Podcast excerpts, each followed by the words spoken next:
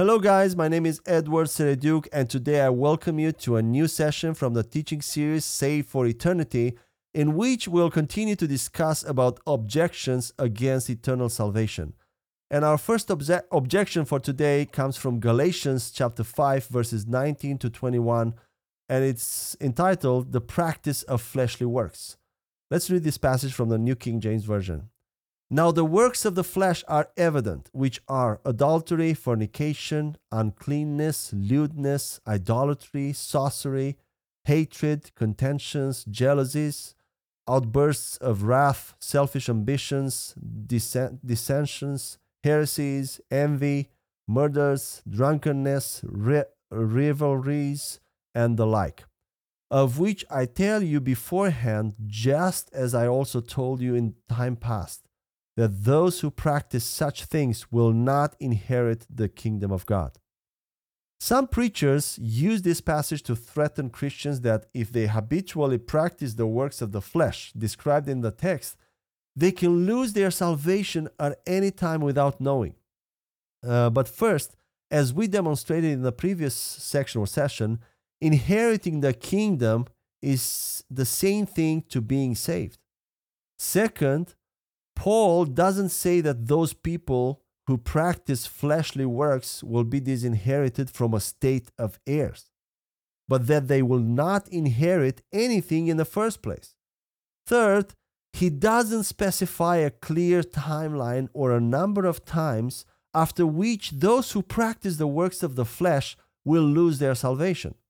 Fourth, if we look carefully in the, uh, the context, a few verses before and a few verses after our passage, we can quickly discover that the Apostle Paul is portraying a stark contrast between the flesh and the spirit and between the works of the flesh and the fruits of the spirit.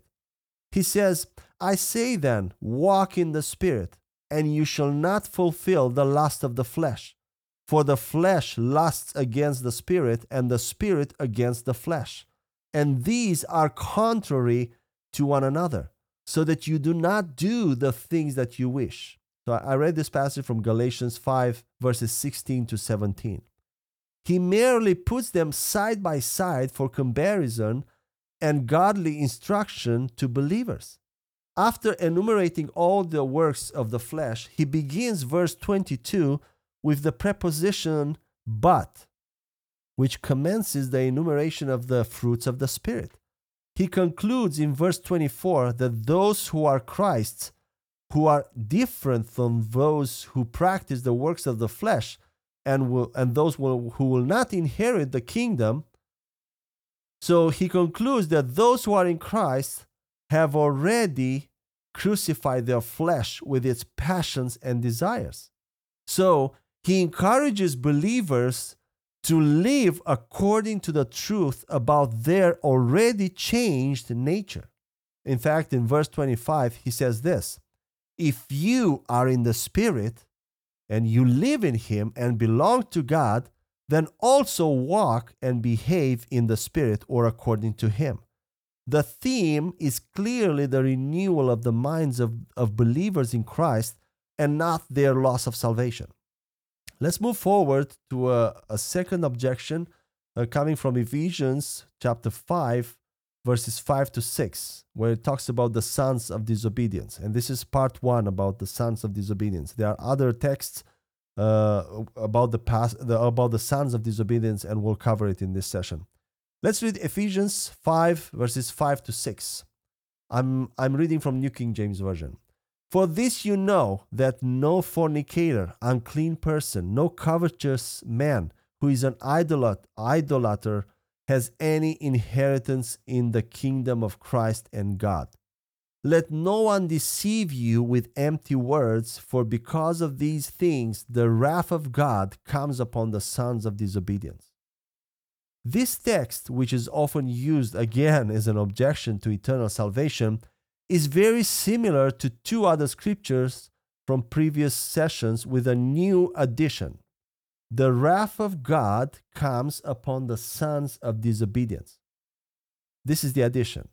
The implication is that believers in Christ who are sons of God and disobey Him by doing any of the shameful, shameful things that I just enumerated, those will come under the wrath of God after a certain point. However, what kind of disobedience is Paul talking about here? It's disobedience of faith, not disobedience to the law. He also says in Romans 1, verse 5, that through Jesus we receive the grace and apostleship to bring about the obedience of faith among all nations. Sons of disobedience, uh, no, sons of obedience are those who put their faith in Christ, while the sons of disobedience are those without Christ. And again, here the main argument to this objection is that the uh, the apostle Paul describes the behavior of those who will never inherit the kingdom of God and are under his wrath with the purpose of teaching believers how not to live. He begins in Ephesians 4, verse 17, by saying, You should no longer walk as the rest of the Gentiles walk. And he continues with this contrast throughout chapters 4 and 5. And we see that in Ephesians 5, verse 1, Paul encourages believers in the church of Ephesus to become imitators of God as beloved children. And in verse 7 of the same chapter, he instructs them not to be partakers of, uh, with the sons of disobedience.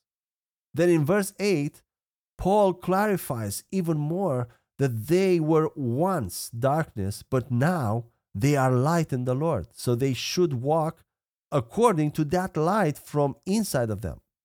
So they are, uh, they are not those who will be disinherited if they persist long enough in sinful behaviors.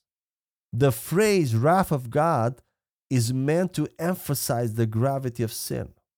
Although Jesus Christ has removed all sin and condemnation at the time of salvation, that doesn't mean God became softer on sin or, uh, or that we can be relaxed about it we should strive to differentiate ourselves from darkness and live according to the kingdom standards we inherited. Amen. Uh, let's move on to another objection from Colossians chapter 3, verses 5 to 11. Uh, it's about the sons of disobedience, part 2. Let's read this passage again from New King James Version. Colossians 3, 5 to 11. Therefore, put to death your members which are on the earth fornication, uncleanness, passion, evil desire, and covetousness, which is idolatry.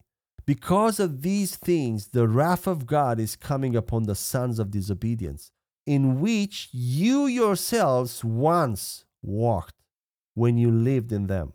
But now you yourselves are, put, are to put off all these anger, wrath, malice, blasphemy, filthy language out of your mouth.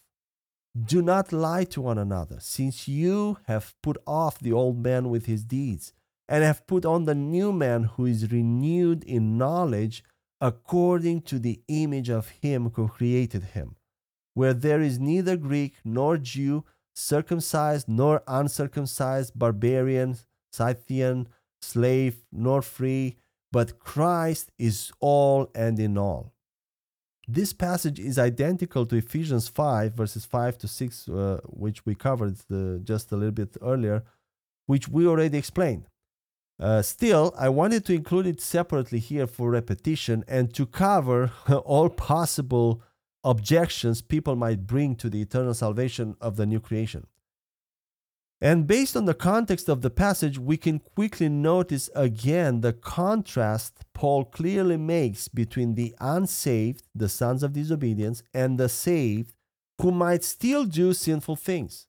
That is precisely the reason for such a comparison because Christians usually still do sinful things in the process of mind renewal and sanctification, right? Verse 5 begins with the preposition Therefore, which introduces the result of what has already happened. Because you died with Christ, Colossians 3 3, and were raised with Christ, Colossians 3 1, therefore put to death the earthly things like fornication, uncleanness, evil desires, etc. Verse 7 continues in the past tense, saying this, in which you yourselves once walked when you lived in them. And finally, verse 8 says, But now, but now, put aside all these things anger, wrath, malice, uh, and all these things. So, Paul doesn't say here the Christians in the church of Colossae might become sons of disobedience through their sinful deeds and come under wrath, but that they should change their way of life now that they have inherited the kingdom of God and are no, are no longer under his wrath. Amen? Uh, one more objection from Revelation. It's a verse, Revelation uh, 21, verse 8. Uh, it's, it, it talks about the punishment of the second death. Let's read this verse. But the cowardly, unbelieving, abominable, murderers, sexually Im- immoral, sorcerers, idolaters, and all liars shall have their part in the lake which burns with fire and brimstone, which is the second death.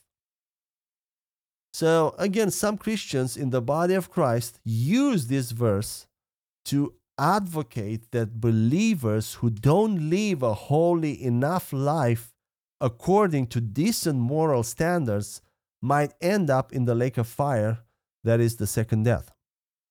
Um, and if you want to believe this interpretation, no one can stop you. Uh, however, if we are really interested in knowing the intention and the truth of the verse in the context of the whole scripture, we can see it clearly. I mean, it's not simple, but it's clear.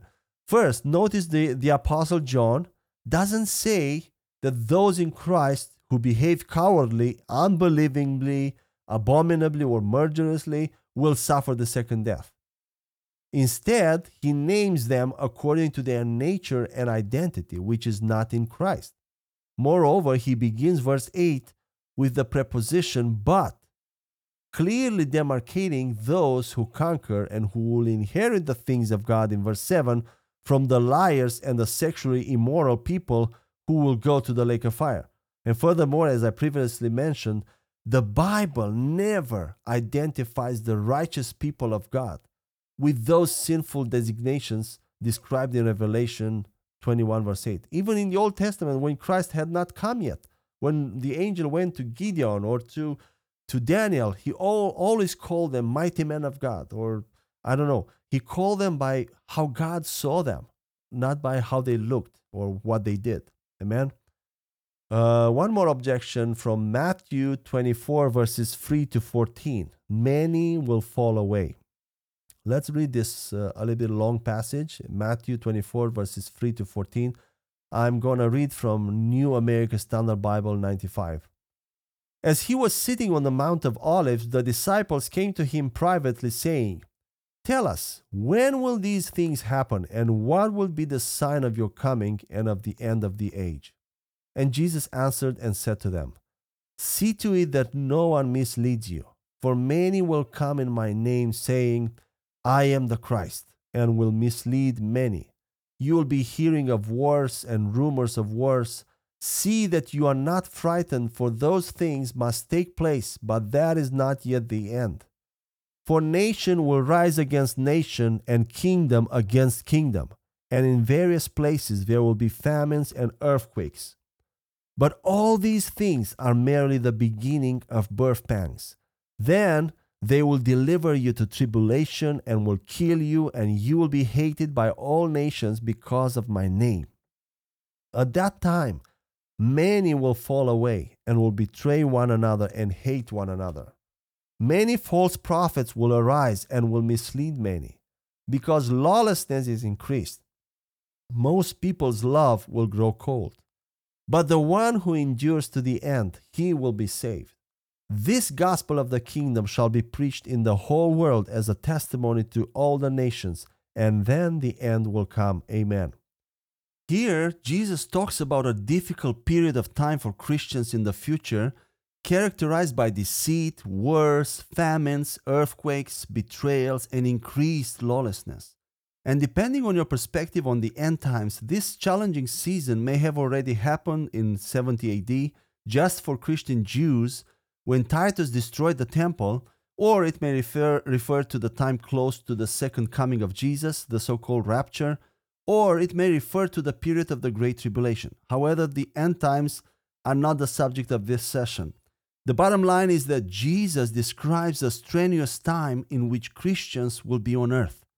Many Christians think this text refers to genuine believers living in those times who will lose their salvation because of the trials.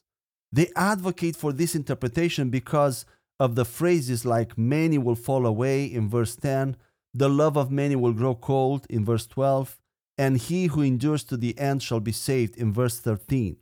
They interpret the word saved from verse 13 as referring to eternal salvation and reason that since only those who endure to the end will be saved, then it must be that some will not endure to the end and they will not be saved. However, the context of the whole passage is not eternal salvation. That is not in play here, but rather physical tribulations and persecutions on earth for Jesus' name's sake during those times. The falling away from verse 10, which is rendered more correctly in the New King James Version Bible translation as being offended, refers to backsliding in faith for a while and not necessarily losing eternal salvation. And we know that because uh, the following verses describe in what way many will be offended or fall away. They will betray one another and hate one another, and their love will grow cold because of lawlessness. All these actions show a lack of faith in Jesus and the gospel for this present life and not a lack of faith in the gospel for the future life. Now, why would believers betray other people? It would be out of fear of a threat or to gain some benefit during those difficult times. And what does that show? It shows lack of faith in the provision of the gospel for their physical needs and not lack of faith for the forgiveness of their sins.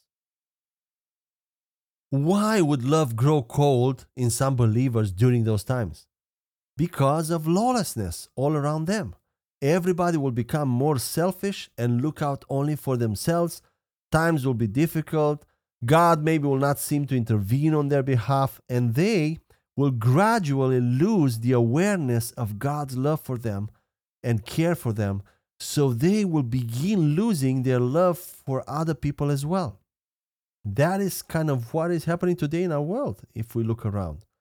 That doesn't mean those believers are lost forever. It just means they are temporarily weaker in faith regarding the things of this life. Their love will not disappear completely, it will just grow cold for a while. The Greek word used in verse 10 for falling away or being offended is scandalizo, which means to stumble.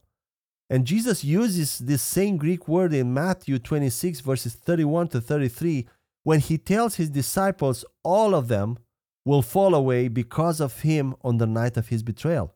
Let's read this passage Matthew 26, 31 to 33.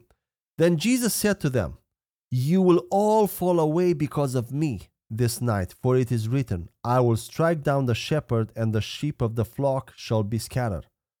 But after I have been raised, I will go ahead of you to Galilee. But Peter said to him, Even though all may fall away because of you, I will never fall away.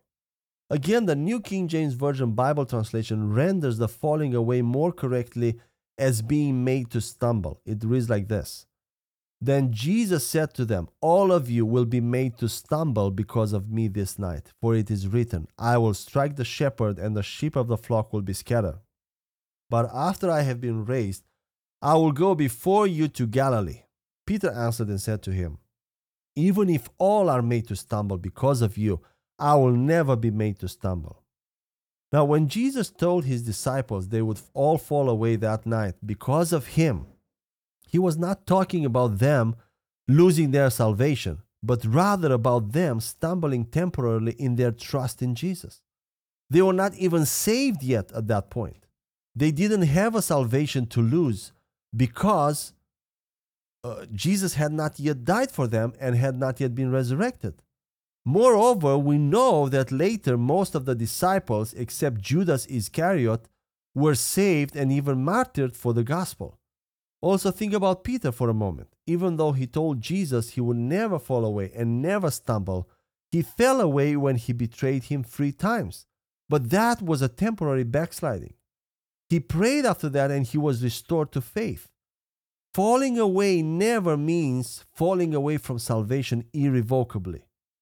Now let's go back to Matthew 24, verse 13. It says, The one who endures to the end, he will be saved. As I said earlier, the context of that whole passage is not eternal salvation, but tribulation and persecution for the name of Jesus. When this persecution strikes, Christians have two options. First option, one of them is to keep a low profile by not being so vocal about their faith or being or even lying about it. The second option is to stand firm no matter what happens all the way to the end. Now the word saved here doesn't mean uh, doesn't refer to being saved from hell, but being saved from persecution in the sense of being spared and preserved in the middle of it or through it. In Matthew 5, in the Sermon on the Mount, on the mountain, Jesus tells people to rejoice when persecution comes. It's noble and right to accept and endure persecution for Jesus and even death for the sake of his name. However, if Christians decide they want to be preserved from persecution, they can be saved from it by faith. Throughout the Old Testament, God always intervened to save his people from persecution when they stood firm in faith and defended his reputation.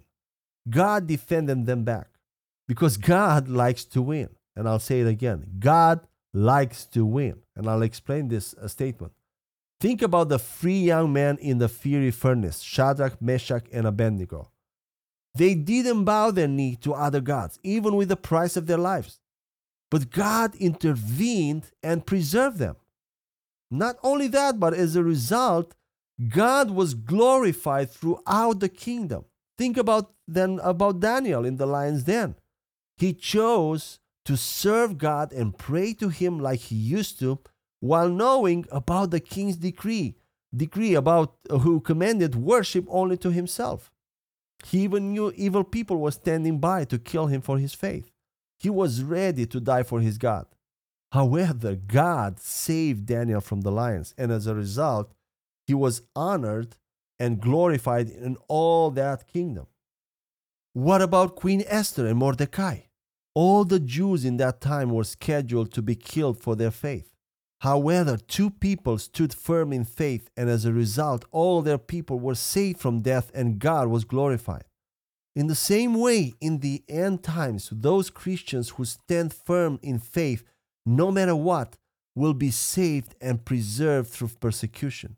They will prove the word of God in their lives, and God will save their lives. They will be provided for even through difficult times, and that will be a powerful testimony to other people. As a result, the people will glorify God. Uh, one more objection from Mark 13 to thir- uh, Mark 13, verse 13 endurance to the end. And it says this And you will be hated by all for my name's sake, but he who endures to the end shall be saved. In the Bible, there are more parallel passages related to this one, uh, like Matthew 10 22 Matthew 24, verse 13, and Luke 21, verses 16 to 19, which will have the same context and meaning. The latter is especially the latter is especially relevant because it gives more light in the, on the nature of endurance and salvation. And I, I'm going to read this one. Luke 21 verses 16 to 19 from New American Standard Bible. But you will be betrayed, and even by parents and brothers and relatives and friends, and they will put some of you to death, and you will be hated by all because of my name. Yet not a hair of your head will perish. By your endurance, you will gain your lives. These passages are often used to argue that only those who continue in faith and good works to the end of their lives will receive salvation or prove that they were genuinely saved in the first place. However, these verses cannot be adequately understood apart from the context. It's clear they speak about the state of things during a difficult period in time, probably right before Jesus Christ returns. The way the word end is used in any of these parallel passages makes it evident that the end of one's life is not in view here.